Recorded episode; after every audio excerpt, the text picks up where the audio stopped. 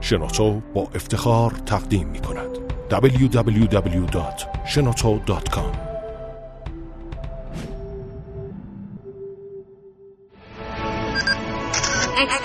کاوشگر.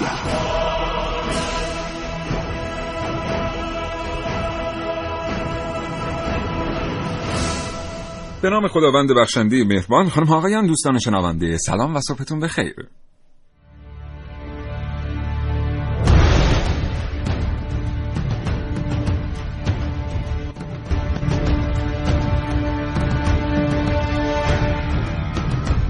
کاوشگر را میشنوید زنده از رادیو جوان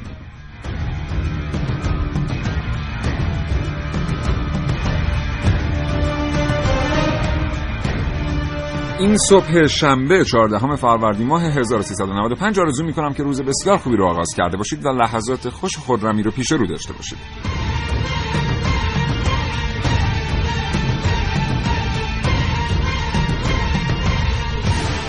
اگر اهل اخبار و جراید خبری باشید می‌دونید که به منطقه که ایران و برخی کشورهای دیگر درش واقع شده اند در غرب آسیا خاور میانه گفته میشه. اما واقعا چرا خاور میانه؟ این اسم کی برای این منطقه جغرافیایی انتخاب شده است؟ تعریف پیشین خاور میانه چه بوده و امروز چرا ما با مفاهیمی مثل خاور میانه بزرگ یا خاور میانه جدید مواجه هستیم؟ دول غربی به دنبال پیاده سازی چه نقشه هایی در غرب آسیا هستند و چرا ما باید برنامه ریزی های 50 ساله برای غرب آسیا رو به خوبی بشناسیم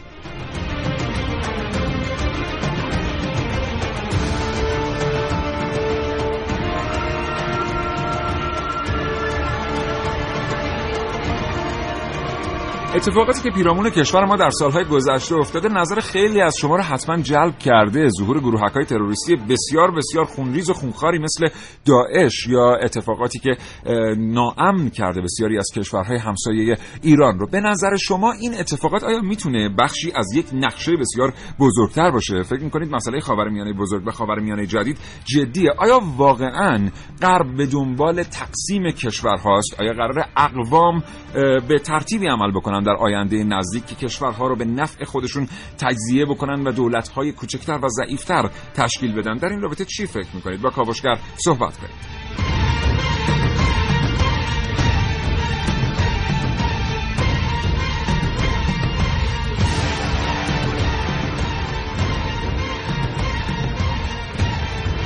3881 در اختیار شماست. اگر علاقمند هستید پیامک ارسال کنید. و 224000 و 225951 دو شماره تلفنی است که تماس های تلفنی شما را تا حوالی ساعت 10 دریافت می‌کنید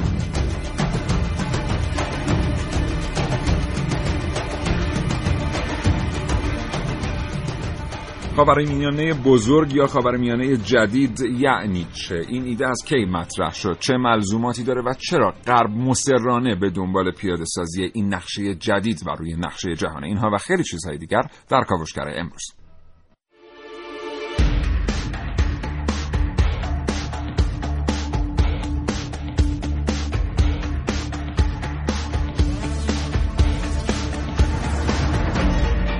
کاوشگر.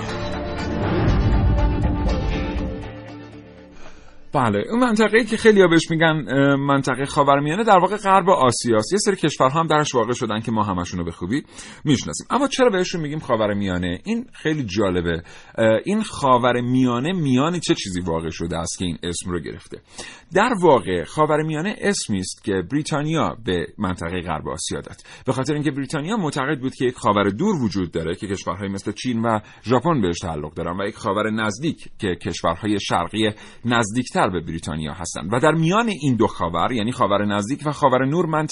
خاور دور منطقه واقع شده است در غرب آسیا که اسمش خاور میان است. یعنی اگر ما اذعان بکنیم به این که آنچه در غرب آسیا واقع شده است اسمش خاور میان است به ترتیبی انگلستان رو مبدع جغرافیای جهان قرار داده ایم. انگلستان با در واقع استفاده از زبان بین المللی خودش و نفوذی که داشت در تمام نقشه های دنیا نام میدل ایست رو قرار داد امروز دیگه نقشه های مثل نقشه که از گوگل دریافت میشن و تمام سامانه های جغرافیایی بین المللی منطقه رو به نام Middle East می‌شناسن. Middle East ی که در واقع بر اساس یک مبدع مختصاتی خاص در دنیا نامگذاری شده است و اون مبدع مختصاتی خاص بریتانیاست یا به زعم خود بریتانیایی ها بریتانیای کبیر. اما ما به جای واژه Middle East یا خاورمیانه از واژه غرب آسیا استفاده می‌کنیم. برای اینکه به هیچ ترتیبی معتقد نیستیم که بریتانیا انگلستان مبدع و منشأ و در واقع صفر مختصاتی جغرافیای جهانی است. با این کاوشگر همراه باشید. کلی شنیدنی برای شما داریم در مورد خاورمیانه بزرگ و خاورمیانه جدید.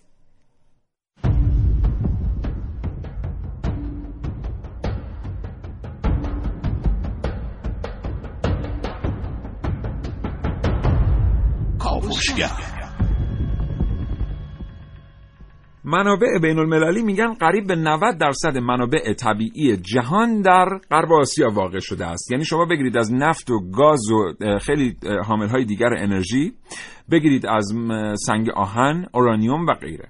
اینها در غرب آسیا واقع شدند یعنی قرار گرفتند حالا تصور بکنید که دنیا به این منابع احتیاج داره به این منابع فسیلی و منابع معدنی. راحت ترین راهی که میشه دست پیدا کرد به منابع معدنی و منابع فسیلی موجود در غرب آسیا اجرای طرح خاورمیانه جدیده. بارها شنیده ایم که دولت مردان آمریکایی و انگلیسی گفتند کسی که بر خاورمیانه حکومت کنه حتما بر جهان حکومت می‌کنه و کسی که بر ایران حکومت کنه مدیریت ترانزیت در دنیا رو بر عهده خواهد داشت. به خاطر همینه که خیلی ها ایران رو یک تقاطع یک چهارراه بسیار بسیار ارزشمند و مهم می‌دونن. پس ما در این بخش صرفا به این سوال جواب میدیم که چرا خاورمیانه بزرگ و خاورمیانه جدید دو طرحی هستن که باید وجود داشته باشند چرایی مطرح شدن این دو طرح در واقع این بود که غرب به دنبال راهی آسان برای دستیابی به منابع در غرب آسیا بود. اگر قرار بود های غرب آسیایی یا به زعم غربی ها ای دولت های قوی باشن و مدیریت قوی بر روی منابع خودشون داشته باشن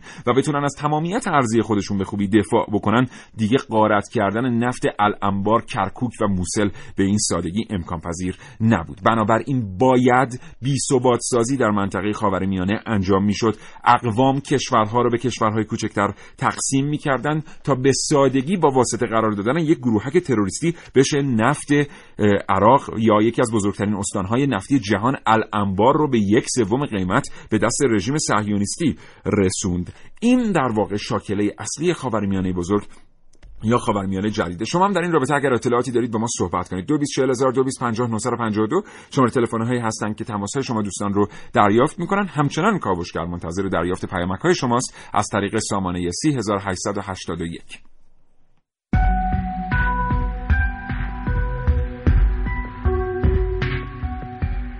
مانسانتو یه شرکت شیمیایی تولید ددت ماده مورد استفاده در جنگ ویتنام. صنایع بسته‌بندی گوشت سالها مبارزه کرد تا کشور تولید کننده گوشت رو اعلام نکن. از دو درصد که سال 91 بوده افزایش پیدا کرده به 52 درصد در سال 2010 یک تحقیقات جدید در دانشگاه میشیگان آمریکا نشان می‌دهد که این کودکان آلوده به سرب فسفر سفید، اورانیوم فرسوده، جیوه و رادیواکتیو هستند. بیچاره شدن آقا. خبرش درد کرد. دکتراشون اومدن گفتن دکترا دونه دونه سربنیز شدن.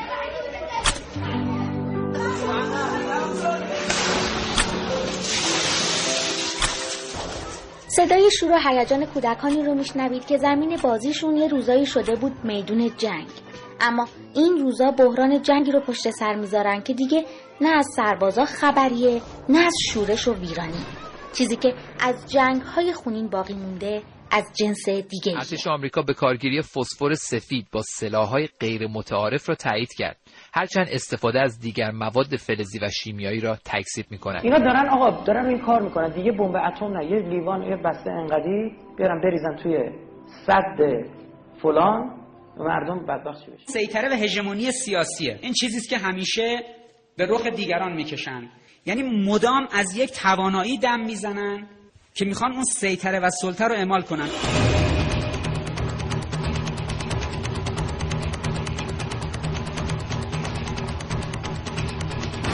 بیوتروریسم جنگی به منظور تهدید و وادار ساختن یک دولت یا گروهی از مردم به انجام عملی یا برآورده کردن خواسته سیاسی یا اجتماعی؟ از عامل بیماری آبله به عنوان یک سلاح برای قومکشی سرخپوستان بومی استفاده می‌کردن. این در حالی بود که آبله تا آن زمان در آمریکا وجود نداشت. لذا بومیان آمریکا یعنی سرخپوستان به این بیماری فوق العاده حساس بودن ارتش آمریکا به کارگیری فسفر سفید با سلاح‌های غیر متعارف را تایید کرد. هرچند استفاده از دیگر مواد فلزی و شیمیایی را تکذیب می کند ما سلامت ساکنان مناطق جنگی را جدی می گیریم دانشمندانشون اومدن لو دادن یه هفته بعد جنازه هاشون شد. بیوتروریسم هم می‌تونه یه جورایی امپریالیسم باشه. اون هم نه در موقعیت اقتصادی و سیاسی بلکه با براه انداختن جنگی بی سر و صدا و بدون خونریزی و ایرانی.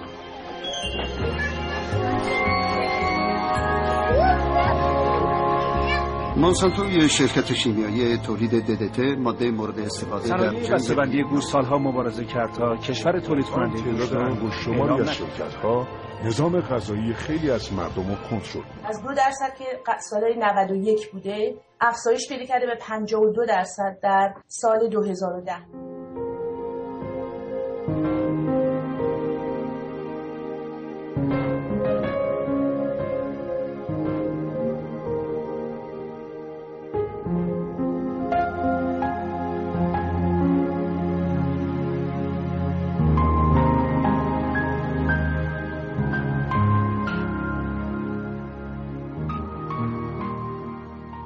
ایالات متحده آمریکا هر جا که می‌خواست تقسیم بندی جغرافیایی جدیدی رو انجام بده بالاخره یه جوری مردم اون منطقه رو سر به نیست کرد یا درگیر جنگشون کرد یا اینکه به هر حال مشکلاتی براشون به لحاظ امنیتی ایجاد کرد که مجبور به مهاجرت بشن. آنچه شنیدید روی کردی بود که ایالات متحده آمریکا از اون موقعی که آمریکا کشف شد و دو دهه بعدش در مورد سرخپوست ها پیش گرفت و بعد در ویتنام و بعد در سایر نقاط جهان. یعنی یک دیدگاه کاملا امپریالیستی که برای ساکنین اون منطقه خاص. هیچ ارزشی قائل نیست و صرفا نگاه می‌کنه که ساده ترین راه برای رفتن و پیاده سازی تقسیم بندی جغرافیایی جدید چیه. حالا اگه قرار اونجا خیلی ها کشته بشن توسط سمومی توسط در واقع بیماری هایی توسط جنگ این اصلا مهم نیست. این خیلی مهمه که ما در مورد خاورمیانه بزرگ بشناسیم چه کسی مجری این طرحه. همان کسی که آمریکا را تقسیم کرد. همان کسی که تقسیم بندی جدید اروپا رو در واقع به ترتیبی انجام داد. اما از کجا می‌فهمیم که اینها همه به خاورمیانه بزرگ مربوطه؟ در سال 1980 یک مورخ یهودی الاصل آمریکایی طرح خاورمیانه بزرگ رو به کاخ سفید ارائه کرد.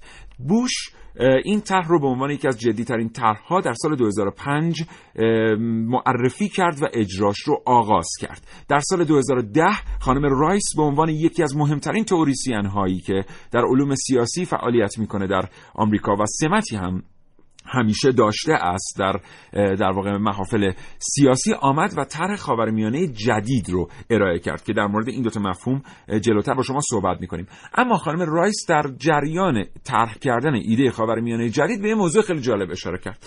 گفتش که حزب الله لبنان باید از بین بره خیلی از کشورها باید درگیر جنگ شن تعداد بسیار زیادی قربانی خواهد گرفت. این جنگ ها زنان و کودکان خواهند مرد شهرها خواهند سوخت و از همه اینها به عنوان درد زایمان یاد کرد. گفت خاورمیانه بزرگ باید متولد بشه اما این تولد درد زایمانی خواهد داشت. این احتمالا دوستان خیلی پیچیده نیست. همون درد زایمانیه که سرخپوست ها کشیدن وقتی آمریکا قرار بود متولد بشه. همون درد زایمانیه که مردم فلسطین دارن می‌کشن چون یه چیزی به اسم اسرائیل قراره متولد بشه. و همون درد زایمانیه که مردم ویتنام تو این سالها کشیدن به خاطر اینکه آمریکا نمی‌تونست قبول بکنه که یک نظام فکری دیگری در بعضی جاهای دنیا وجود داشته باشه.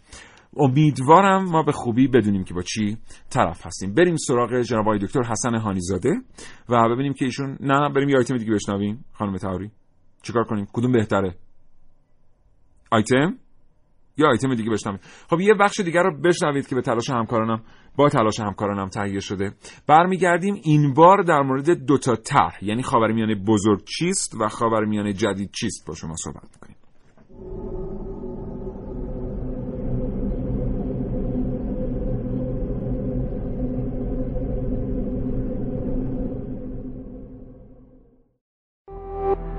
www.shenoto.com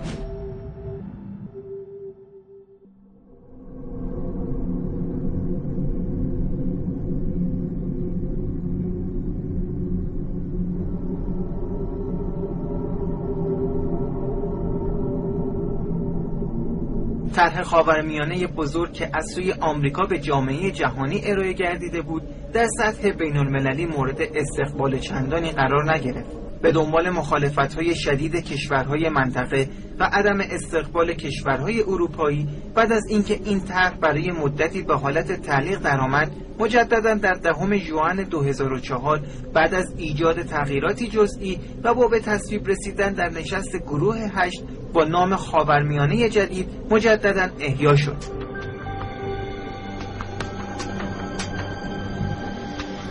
در طرح خاورمیانه جدید تغییرات چندانی به وجود نیامده بود و آمریکا به دنبال پیاده سازی برنامه ها و سیاست های قبلیش با همان روش گذشته در خاورمیانه بود. بعد از اینکه پروژه خاورمیانه جدید دستخوش اصلاحات جزئی شد در سال 2004 کاندولیزا رایس وزیر امور خارجه وقت آمریکا در تلاویو از آن رونمایی کرد. نخست وزیر وقت اسرائیل و خانم رایس در نشستی مشترک و در حضور رسانه های بین اعلام کردند که پروژه اجرا و پیاده سازی خاورمیانه جدید از لبنان آغاز خواهد شد. بر اساس سناریویی از پیش طراحی شده نقطه شروع این پروژه آمریکایی صهیونیستی حمله رژیم صهیونیستی به لبنان بود که با عنوان جنگ 33 روزه نامگذاری شد وزیر امور خارجه آمریکا در یک کنفرانس خبری با بی‌اعتنایی نسبت به اتفاقاتی که در لبنان در حال وقوع بود در خصوص این جنگ به رسانه ها می‌گوید اقدام اسرائیل برای تخریب لبنان درد زایمان تولد خاورمیانه جدید است که این درد ضروری و اجتناب ناپذیر است و با این جنگ اولین گام به سوی خاورمیانه جدید برداشته می شود. در ارتباط با طرح خاورمیانه جدید نهادها سازمانها وزارتخانه ها و افراد گوناگونی در آن هستند به شکلی که هر کدام از این نهادها همراه با بسیاری از نظریه پردازان و سرمایهداران بخشای خصوصی به نحوی بخشی از زمینه ها و پیش نیازهای عملی شدن این طرحها تامین orders, the United States military installations of the Taliban regime in Afghanistan.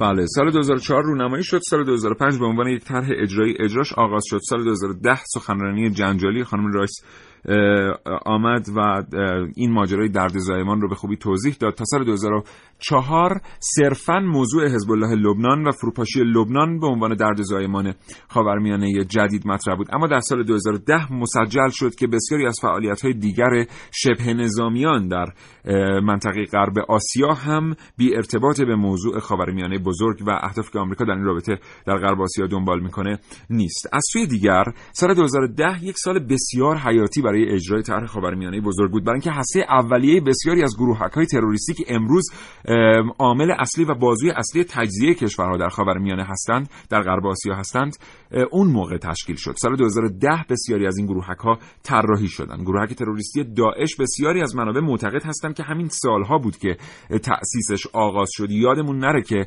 بغدادی ها آنهایی که با فامیلی بغدادی در واقع آمدند و داعش رو تشکیل دادند همانهایی بودند که از القاعده جدا شده بودند و همون سالهایی که سران ارتش آمریکا در مورد خونساسازی خطر القاعده در افغانستان صحبت می کردند این هسته های مرکزی گروه داعش از افغانستان انتقال پیدا کردن به کشورهایی مثل در واقع لیبی و کشورهایی مثل پاکستان که بتونن اونجا پیش نیازهای ظهور داعش رو فراهم کنن و مهیا کنن.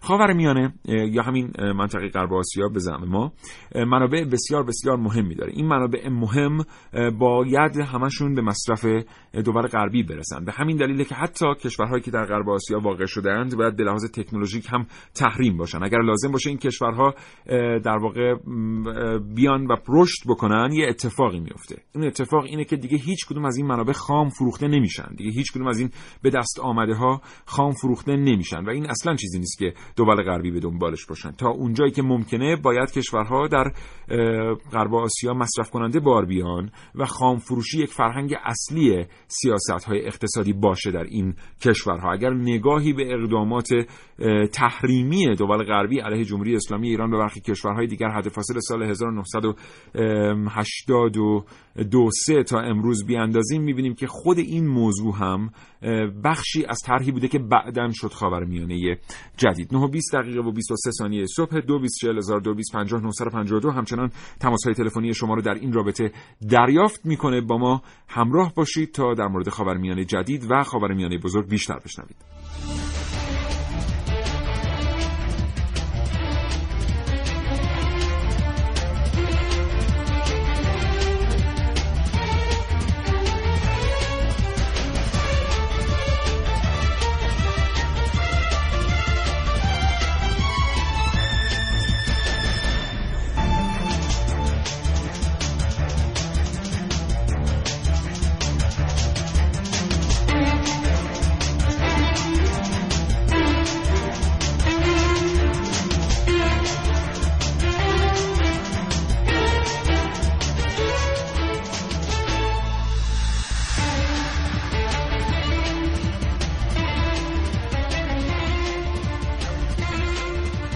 آژانس های خبری اخبار متفاوتی رو در مورد اتفاقات و فعالیت ها و تحرکات منطقه‌ای در غرب آسیا به اطلاع ما میرسونن. در کنار این اخباری که آژانس های خبری حالا از زاویه نگاه خودشون به اطلاع ما میرسونن چه داخلی چه خارجی یه سری تحلیل ها هم به دست ما می‌رسه. و جالب اینه که خیلی از ماها میایم بر اساس این تحلیل ها بر اساس اتفاقات پیرام در مورد اتفاقات پیرامون ما قضاوت می‌کنیم. یعنی یه تحلیلی میان از داعش به ما ارائه میدن ما داعش رو با اون تحلیل میایم تحلیلش می‌کنیم. یا در مورد انقلاب مصر یا در مورد آنچه در سوریه در حال رخ دادن ما میایم بر اساس تحلیل یک کارشناس با اون دیدگاه این موضوع رو تحلیل می‌کنیم. اما واقعیت اینه بدون اطلاع داشتن از یک نقشه جامع به اسم خاورمیانه بزرگ که این روزها داره در غرب آسیا اجرا میشه اصلا نمیشه تحلیل درستی از این اتفاقات داشت. چون اینا همه کاشی های کوچک یک تصویر بسیار بزرگ هستن و تا ما ندونیم که اون تصویر بزرگ دقیقا چیه نمی‌تونیم بفهمیم که چرا این کاشی های کوچک هر کدوم از ارزش و اهمیت خودشون برخوردار هستن. در این رابطه خواهش می‌کنم بشنوید صحبت های جناب آقای دکتر حسن هانیزاده کارشناس سیاسی رو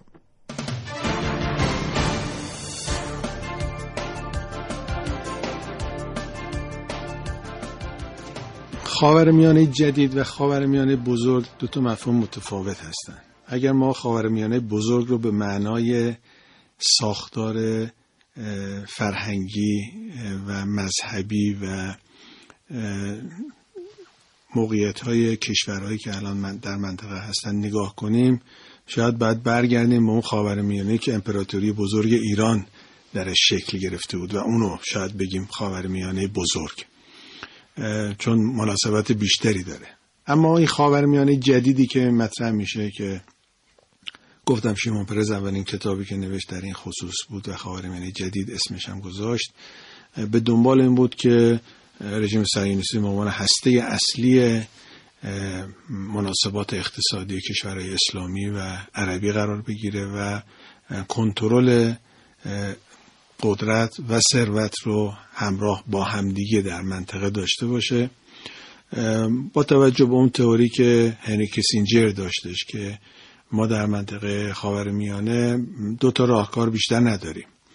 یا باید نایبان خودمون رو در این کشورها بذاریم حضور مستقیم داشته باشیم خودمون بریم پایگاه بزنیم خودمون کنترل داشته باشیم و خیلی از کشورها رو همین جوری مدیریت می‌کرد. یعنی نیروی انسانی تابع داشته بله. باشه یعنی اصلا حضور مستقیم امریکایی یه نظریه دیگه هم که بعدا مطرح شد یعنی دو راه کاری. یا اینکه ما تو این شطرنج سیاسی آدمایی که داریم اونجا رو با همون ابزاری که در داخل هستش حالا به اسم دموکراسی به اسم نمی‌دونم حقوق بشر مسائل مختلف که هست اونا رو مدیریت کنیم و اونا منافع ما رو حفظ بکنن و ما زیاد در تابلو و سیبل خطرات منطقه نباشیم.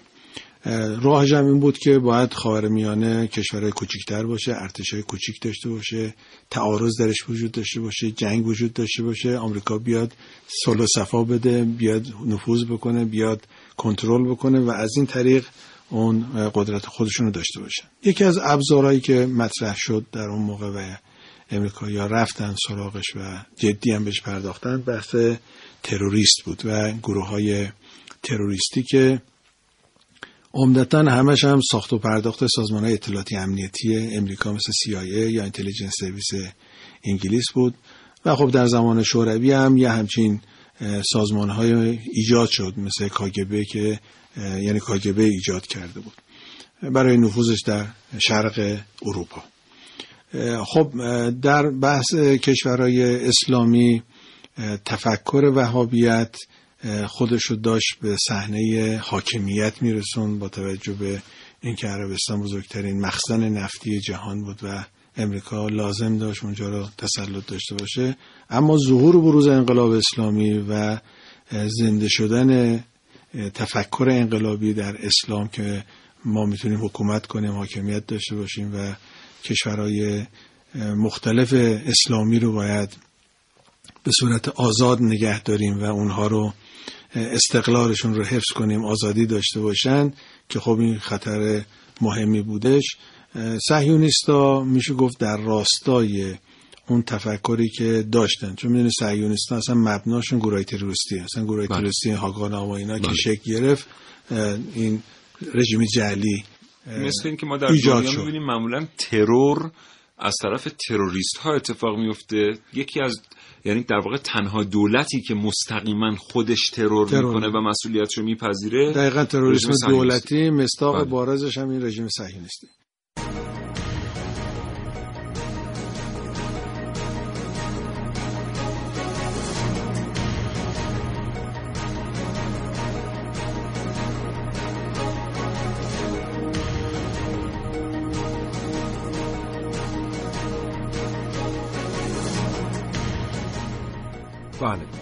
خب حالا قبل از اینکه بریم سراغ ادامه این بحث من یه چیزی اضافه بکنم در مورد رژیم صهیونیستی. حالا من کاری به موضوعات عقیدتی که صهیونیست ها میان به جامعه جهانی القا می‌کنن در مورد اینکه این سرزمین سرزمین موعود ماست ندارم. ولی بیایم یه نگاه تاریخی بیاندازیم به اینکه آیا واقعا این سرزمین سرزمین موعود صهیونیست هاست یا خیر. در واقع ها اول رفتن ایالات متحده آمریکا که اون موقع هنوز ایالات متحده آمریکا نبود. یک سری یک سرزمینی بود متشکل از ها و ها و دشت‌ها سرخپوستا هم درش زندگی می‌کردن. گفتن اینجا سرزمین موعود ماست. چند سال اونجا جنگیدن بعد دیدن نه خیر. این منطقه جغرافیایی با توجه به اطلاعاتی که به دست آوردن نمی‌تونه بهشون کمک کنه که کشورشون رو اونجا تأسیس بکنن بنابراین گفتن یک کشور نیابتی بهتر اونجا وجود داشته باشه که سرمایش در اختیار صهیونیست‌ها باشه. بعد جالبه بدونید که اینا از ایالات متحده آمریکا اومدن رفتن حبشه در اوگاندا مثلا. و گفتن اینجا ارز موعود ماست. یه مدتی همین حرفایی که الان داره در شمال لبنان زده میشه رو برای اونجا زدن. روایت ها آوردن داستان ها آوردن که آقا اینجا اصلا مال ما بوده ما باید اینجا نمی‌دونم بر مخروبه های کدام مسجد کدام مسجد رو بسازیم و قصه های دیگر. بعد از یه مدت با پیشرفت مسائلی که به علم و دانش مربوط می‌شد و البته این را باید اذعان بکنیم که همواره اونها در این رابطه بسیار تلاش کردند فهمیدن که نخیر آینده دنیا به نفت و انرژی و منابع و اینها بستگی داره و حبشه اصلا جای خوبی نیست که بخواد ارز موعود باشه.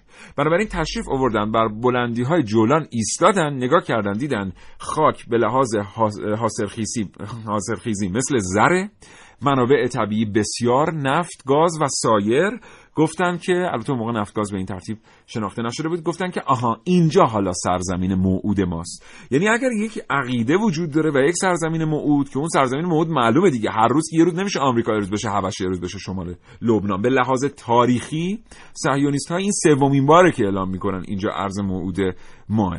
حالا به لحاظ عقیدتی باید حتما یه کارشناس در این رابطه صحبت بکنه که پایه و اساس این ارز موعود بودن و اظهار کردن این موضوع در واقع کجاست؟ از سوی دیگر هم یادمون نره که اصلا حضور رژیم رژیم صهیونیستی در غرب آسیا به خاطر کنترل طرح خاورمیانه بزرگ.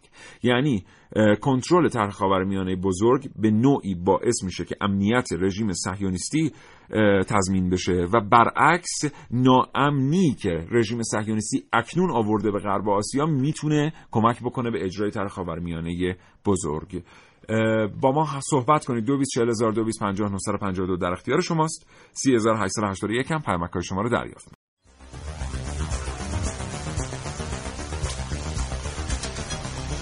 بعد از پایان جنگ جهانی دوم همزمان با آغاز جنگ سرد آمریکا که جانشین انگلیس در معاهدات بین المللی شده بود برای کنترل و تضعیف شوروی کمونیستی با همکاری عربستان افراد و گروه های تکفیری را در قالب القاعده سازماندهی می کند و آنها را علیه شوروی سابق در افغانستان به کار می گیرد.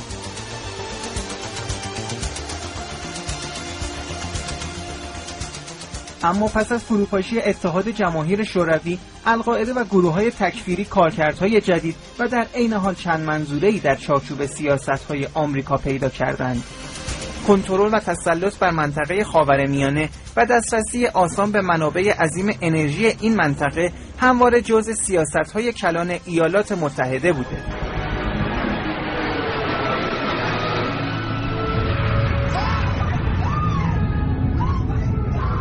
بعد از حادثه 11 سپتامبر در سال 2001 که توسط همین افراد و گروه های مورد حمایت آمریکا و با یک سناریوی از قبل طراحی شده توسط سیاستمداران این کشور پایریزی شده بود. کاخ سفید شرایط را فراهم می کند تا با شعار مبارزه با تروریسم و با به راه انداختن جنگ و حضور نظامی در منطقه جهت رسیدن به اهدافش در خاور میانه سعی می کند سیاست حفظ وضع موجود در منطقه که چهار دهه به آن متکی بود را تغییر دهد On my orders, the United States military has begun strikes against Al-Qaeda terrorist training camps and military installations of the Taliban regime in Afghanistan.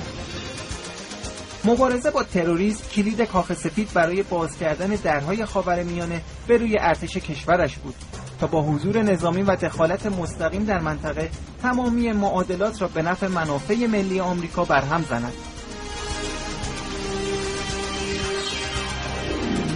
در راستای تغییر سیاست حفظ وضع موجود در خاورمیانه توسط آمریکا کالین پاول وزیر خارجه وقت این کشور خبر از رونمایی طرحی می‌دهد که کلیات سیاست کاخ سفید را برای آینده خاورمیانه ترسیم می‌کرد. پروژه‌ای که تحت عنوان خاورمیانه بزرگ به جهانیان معرفی شد تنها بخشی از استراتژی امنیت ملی آمریکا و اسرائیل برای کنترل اوضاع در خاورمیانه و مقابله با اسلامگرایی است که توسط فردی یهودی به نام برنارد لوئیس طراحی شده است.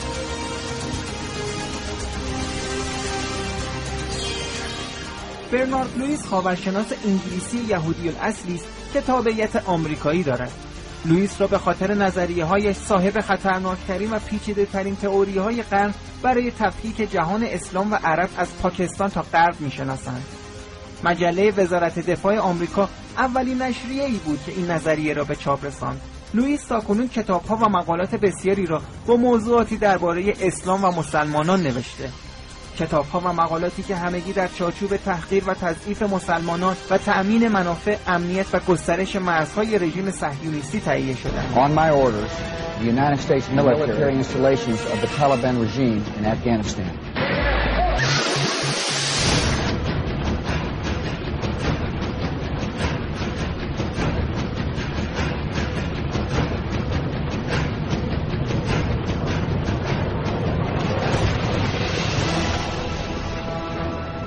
برای اجرای طرح میانه بزرگ کنترل کردن کشورها لازم بود. کشورهای غربی مثل ایالات متحده آمریکا باید حضور نظامی می در کشورهای دیگر. از بهانه تروریسم و مبارزه با تروریسم استفاده کردن برای اینکه ارتش خودشون رو وارد بکنن به کشورهایی مثل عراق و افغانستان. ولی این مدل اجرای طرح خاورمیانه بزرگ قدیمی شد. حالا چرا قدیمی شد؟ به خاطر اینکه بعدا یه چیزی به اسم قدرت نرم معرفی شد. یعنی یک سری تئوریسین آمدن در فضای مطالعات سیاسی در دول غربی گفتند که وقتی می‌توان با چهار تا کانال تلویزیونی کاری کرد که خود مردم کشور X بیان و این فروپاشی رو انجام بدن مثل اتفاقی که در مصر در لیبی افتاد و در خیلی کشورهای دیگر شکل گرفت و نتیجه نرسید چرا ما باید بیایم ارتش رو وارد بکنیم؟ هزینه سرپا نگه داشتن ارتش بسیار بالاست. هزینه وجود داره در ارتش بهش میگن هزینه upkeep یا هزینه سرپا نگه داشتن. به عنوان مثال هزینه upkeep ناتو در سال بالغ بر 50 میلیارد دلاره. upkeep یعنی اینکه ناتو نجنگه ها. همونجا بشینه. همینجوری که مونده وایساده چندین و چند میلیارد دلار در سال هزینه داره. خب برای چی این کارو بکنیم؟ وقتی با چند تا فرستن همین آقای کیسینجر یه موقعی می‌گفت که قدرتی که یه فرستنده رادیویی داره از 5 تا 50 تا جنگنده بمب افکن آمریکایی بیشتره. وقتی میشه با چهار تا کانال تلویزیونی این کار کرد چرا ما باید ارتش رو منتقل بکنیم؟ اتفاقی که می‌بینیم به هر حال بعد از مطرح شدن این تئوری ها افتاد در غرب آسیا تلویزیون هایی برای کشورهای مختلف شروع به کار کرد با زبان آن کشورها. شما یه مطالعه بفرمایید. ببینید بی بی سی فارسی از کی زبان کار خودش رو آغاز کرده است. من و تو از کی کار خودش رو آغاز کرده است؟ و چرا باید یک شبکه 24 ساعته 23 ساعت برنامه کاور و پوششی داشته باشه برای اینکه یک ساعت اتاق خبر خودش رو واقعی جلوه بده و من و شما القا بکنه؟ کار رسانه ای که انجام شده بسیار کار دقیقی است. این قدرت نرمه. یعنی ما امروز در دنیا در محافل سیاسی می‌دونیم که جنگی که رسانه ها و تلویزیون ها و رادیوها پیش گرفته اند برای اجرای طرح میانه بزرگ کاملا قابل مقایسه است با جنگی که ارتش ایالات متحده آمریکا و متحدینش در افغانستان آغاز کردند و در عراق به پایان رسوندند. اینا نکاتیه که باید خیلی خیلی بهشون توجه داشت. 224000 همچنان با ما تماس بگیرید. شما هم در این رابطه با ما صحبت کنید. 3881 همچنان در اختیار شماست. اگر نظری در این باره دارید.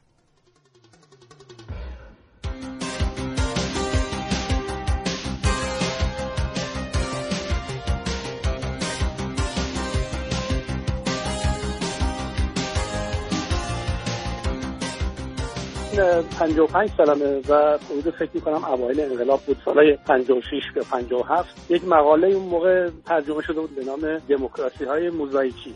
اون چیزی که تو ذهن من هست و پیگیری می‌کردیم. تز دکترای به نظرم چون که تو ذهنم هست که به عنوان خاور میانه موزاییکی برای سالهای آینده در نظر گرفته بودن. یا تو برنامه ریزی سیاسیشون بوده که به نظر می‌رسه الان بعد از 35 سال دارن اونو اجرا می‌کنن با همین موضوعی که برنامه شما عنوان کردی که خیلی هم جالبه برای من. الان که شنیدم از رادیو خیلی خوشحال شدم ممنون که این مسائل رو مطرح می‌کنید پور منصور هستم از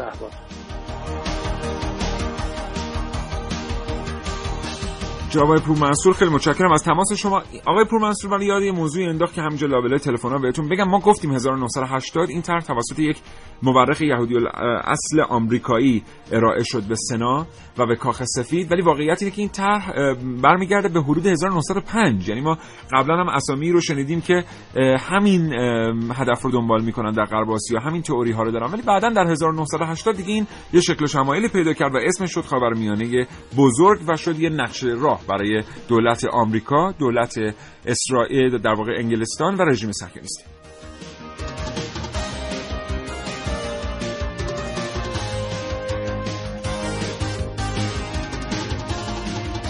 سلام خسته باشید ببخشید بپرسم اصلا معنی خاور چیه؟ اینو میشه برای همه شنوندگان توضیح بدم. متشکر اسماعیل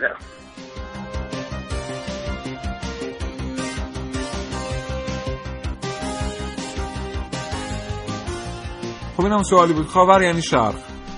به خاورشناس ها و شرق شناس ها هم اگه دقت کنید مثلا به شرق شناس ها هم خاورشناس میگن به اورینتالیست ها پیامک هم چند تا داریم دوستی گفتم من هر وقت اسم خاورمیانه رو میشنوم یه جنگ و گروهک های تروریستی میافتم. چون هر وقت از خاورمیانه اخبار و خبری میشنویم به جز جنگ و بمبگذاری و غیره چیزی در موردش به گوش نمی‌رسه. البته در این رابطه یه مقدار بی‌انصافی نکنیم تو این اقیانوس متلاطم غرب آسیا یه دونه جزیره آروم وجود داره اونم جمهوری اسلامیه. حتی یه بمب صوتی هم نمی‌بینیم که الحمدلله به لطف خدا به تلاش سربازان گمنام حضرت ولیعصر عجل الله تعالی فراج شریف می‌بینیم که این اتفاقا در کشور ما نمیفته و کشور ما امنه. دیگه اخیرا هم هرچی اخبار تروریستی میشنویم از اروپا و از نمی‌دونم کشورهای حداقل مثل ترکیه در خبر میان است. الهی که یه روز غرب آسیا هم رنگ صلح و آرامش رو ببینیم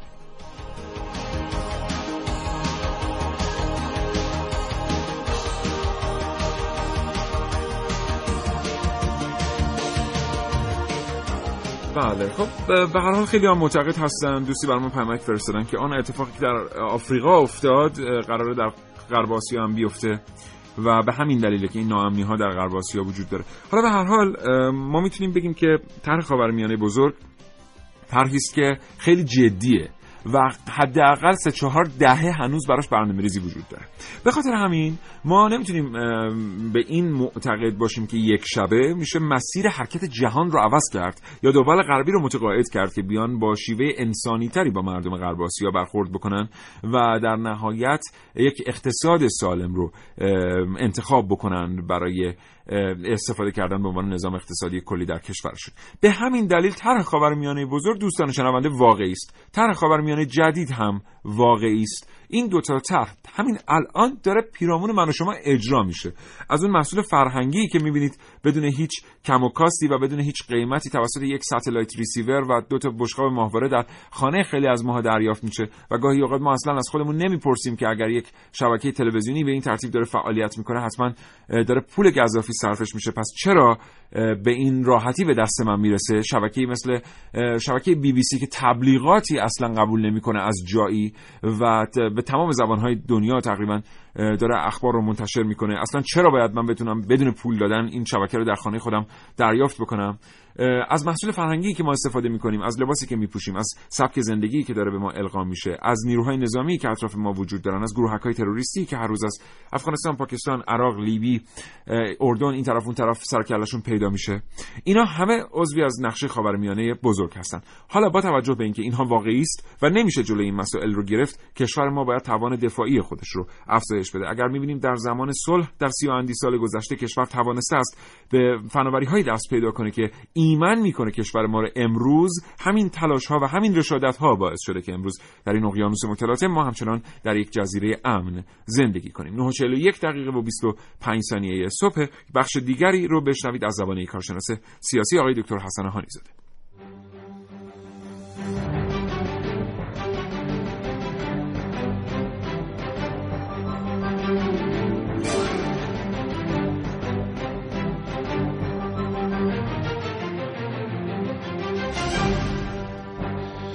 خب اینا تو اون پروژه‌ای که داشتن یکی بحث اسلام حراسی بود. یعنی منطقه رو ما باید کاری بکنیم که دنیا از اسلام بترسه. اسلام انقلابی ایران اگه مطرح بشه ممکنه توسعه پیدا کنه. ولی ما باید یه اسلام جعلی درست بکنیم اسلام فوبیا و چیکار کنیم؟ مردم دنیا رو بترسونیم. چینی که الان یک میلیارد دویست میلیون جمعیت داره و 50 60 میلیون مسلمون داره و خیلی از مردم چین الان دنبال دین هستن. و الان دارن اعتراف می‌کنن که ما باید دین انتخاب بکنیم. خب اگه اینا به سمت اسلام بیان و اسلام واقعی عرضه بشه خب یه قدرت ناگهان آمار مسلمانان در جهان دو برابر بله، میشه. دو برابر میشه. پس امریکایی‌ها و صهیونیست‌ها کاملا این رو فهمیده بودن. به این خاطر اومدن اسلام حراسی رو با همین گروه های تروریستی مثل القاعده مثل همین جریاناتی که مثل داعش یا جبهت نصره یا جریاناتی که الان میان و به اسم اسلام با پرچم لا اله الا الله و جنایاتی رو مرتکب میشن که هیچ جای دنیا مشابهش وجود نداشته کودک کشی که می‌کنن و البته خب رژیم صهیونیستی همین خصلت رو داشته یعنی بله. دقیقا عملکرد صهیونیستا در غزه مثل کودک کشی بله. پیرزن و زیر بمباران بکشن پیرمرد رو محاصره کردن و تجارت اعضای بدن همه اینا استادشون سیونیستا بودن که داعشی هم دقیقا همون روش ها رو قتل عام کردن هاشون بله. سر بریدنشون دقیقا مشابه همون روش هست. خب بعد اینکه این اسلام حراسی رو در این گروه های تروریستی شکل دادن سمت و سو دادن که کی الان داره مقاومت می‌کنه در مقابل رژیم صهیونیستی و داره ایجاد ناامنی برای فضای برای صهیونیستا می‌کنه خب ایران رو به عنوان یک هدف اصلی مشخص کردن و ایران حراسی رو شروع کردن در تمام رسانه هاشون در تمام مراکز مختلف هم برای اینکه کشورهای عربی رو تسلیح بکنن توسط فروش نفتشون و فروش سلاح از غرب به این کشورها که الان مشاهده یک رقابت تسلیحاتی بله. سنگینی هستیم بله. و همین که نگذارن یک پیمانی بین کشورهای اسلامی ایجاد بشه. چون اگر این پیمان ایجاد می‌شد و ایران منادی این پیوندهای اسلامی بودش خب یه قدرتی پیدا می‌شد با ارتش های بزرگ مثل مصر، ارتش سوریه، ارتش عراق، ارتش لیبی اینا همه قدرت های منطقه بودن. اینا به راحتی رژیم صهیونیستی رو نابود کنن. پس چیکار کردن؟ اومدن با اسلام حراسی کشورهای عربی رو جدا کردن. بعد تروریستا رو تقویت کردن کشورها رو دچار جنگ داخلی کردن مثل سوریه مثل عراق مثل لیبی مثل نقاط دیگه. ارتشاشون رو نابود کردن برای اینکه چیکار کنن؟ یک دیواره امنیتی برای خودشون ایجاد کنن. این دوم کار کردی که گروه تروریستن بحث کارکردی که داشتش این بود که بعد از بحث ایران عروسی اومدن روی اون مسئله فاصله انداختن بین شیعه و سنی جنگ مذهبی جنگ فرقه ایجاد کردن و یک شیعه حراسی رو دامن زدن برای اینکه بتونن کشورهایی مثل لبنان که در جنوبش مقاومت شیعه وجود داره یا علوی ها در سوریه یا ایران یا شیعیان در عراق اینها رو چکار کنن؟ هم تجزیه کنن هم مورد حجمه قرار بدن بتونن چکار کنن؟ اینا رو از حاکمیت ها جدا کنن و کاملا اون اسلامی که مورد نظرشون هستش که اسلام آمریکایی است حاکم می‌کنن پس این کاربرد بعدی تروریست. الان در منطقه اتفاقی که افتاده این که این ابزارهایی که تیز شد به عنوان گروه تروریستی بر علیه ایران و شیعیان و اسلام اینها الان چیکار کردن؟ مثل یه قده سرطانی دارن یکی یکی منفجر میشن و محیط پیرامونیشون رو آلوده می‌کنن. یعنی متاستاز داده الان به اروپا. شما نها کنید از بله. اروپا مرتب دارن میان به این سمت و آوارگان دارن میرن به سمت اروپا. یعنی اروپا رو دارن نام می‌کنن. تو خود امریکا داره همین اتفاق میفته. تو کشور عربی الان همشون خود عربستان سعودی الان درگیر وضعیت این هستش که گروه های مثل داعش نفوذ کنند در حاکمیت و اقداماتی انجام بدن. پس آقای ما تا اینجا می‌دونیم که سه تا فاز اصلی این برنامه داشت. یعنی اسلام حراسی ایران حراسی و بعد شیعه حراسی. و در نهایت همه اینا به خاطر این بود که اون اسلامی که در دست شیعیان هست و اسلام انقلابیه یه جوری بیاد با استحاله تبدیل بشه به اسلام سکولار. دقیقا هم.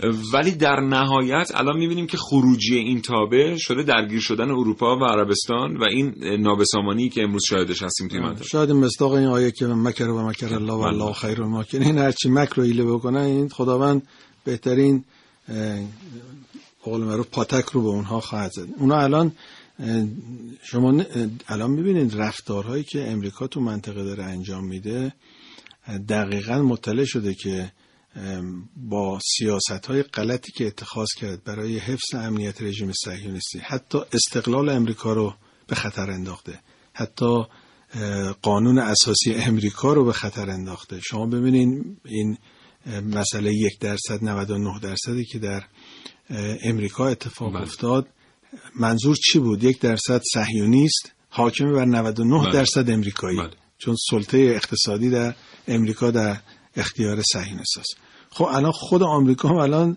متوجه شده که این روش که تا حالا داشته خودش رو داره از درون متلاشی می‌کنه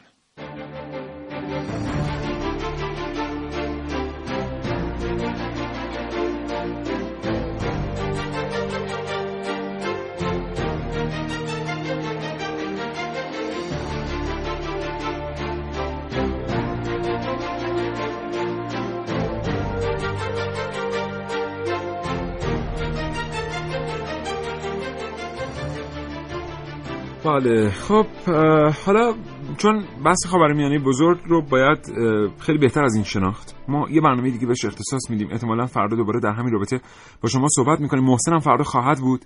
از همینجا بهش سلام می‌کنم. نرسید به برنامه. رفته بود جنوبگردی رفته بود اهواز. قرار بود با لنچ بره یکی دو جا که خب ظاهرا میسر نشد ولی به پرواز هم نرسید که بیاد. امروز کنار ما باشه. فردا حتما با ما خواهد بود محسن. در مورد خاورمیانه بزرگ و خاورمیانه جدید بیشتر با شما صحبت می‌کنیم. متشکرم از اینکه تا این لحظه ما رو شنیدید. یادمون نره که مدیریت منابعی که در خاورمیانه وجود داره بسیار مهمه و هر کشوری که بتونه مدیریت این منابع رو در دست بگیره در نهایت می‌تونه جهان رو و سیر توزیع انرژی در جهان رو مدیریت بکنه. به همین دلیله که هزینه گذافی داره میشه و برنامه ریزی های بسیار جدی داره صورت می‌گیره برای اینکه طرحی مثل طرح خاورمیانه بزرگ به نتیجه برسه. اگر که ما به فکر امنیت خودمون هستیم اگر که ما به فکر آینده خودمون و کشورمون و نسل بعد هستیم باید این طرحها رو به خوبی بشناسیم و نقش خودمون رو به عنوان ملت یکی از کشورهای واقع در غرب آسیا به درستی ایفا بکنیم. اگر قرار باشه که ما هر محصول فرهنگی رو مصرف بکنیم و هر جهت فرهنگی رو بگیریم به سادگی در حالی که اینها قسمتی از یک بازی است. میشه گفت دقیقا همانطور عمل کردیم که اجرا کنندگان نقشه های این چنینی از ما می‌خوان و انتظار دارن. و هرگز فراموش نکنیم که اجرای طرح میانه بزرگ به نفع دول غربی است اما هرگز به نفع مردم ساکن در غرب آسیا نخواهد بود. مردم ساکن صرفا قربانی درد زایمان خواهند شد. متشکرم از اینکه تا این لحظه کاوشگر رو همراهی کردید تا فردا ساعت 9 صبح همه شما دوستان شنونده رو به خدای بزرگ میسپارم. شاد و تندرست باشید. انشالله خدا نگهدار.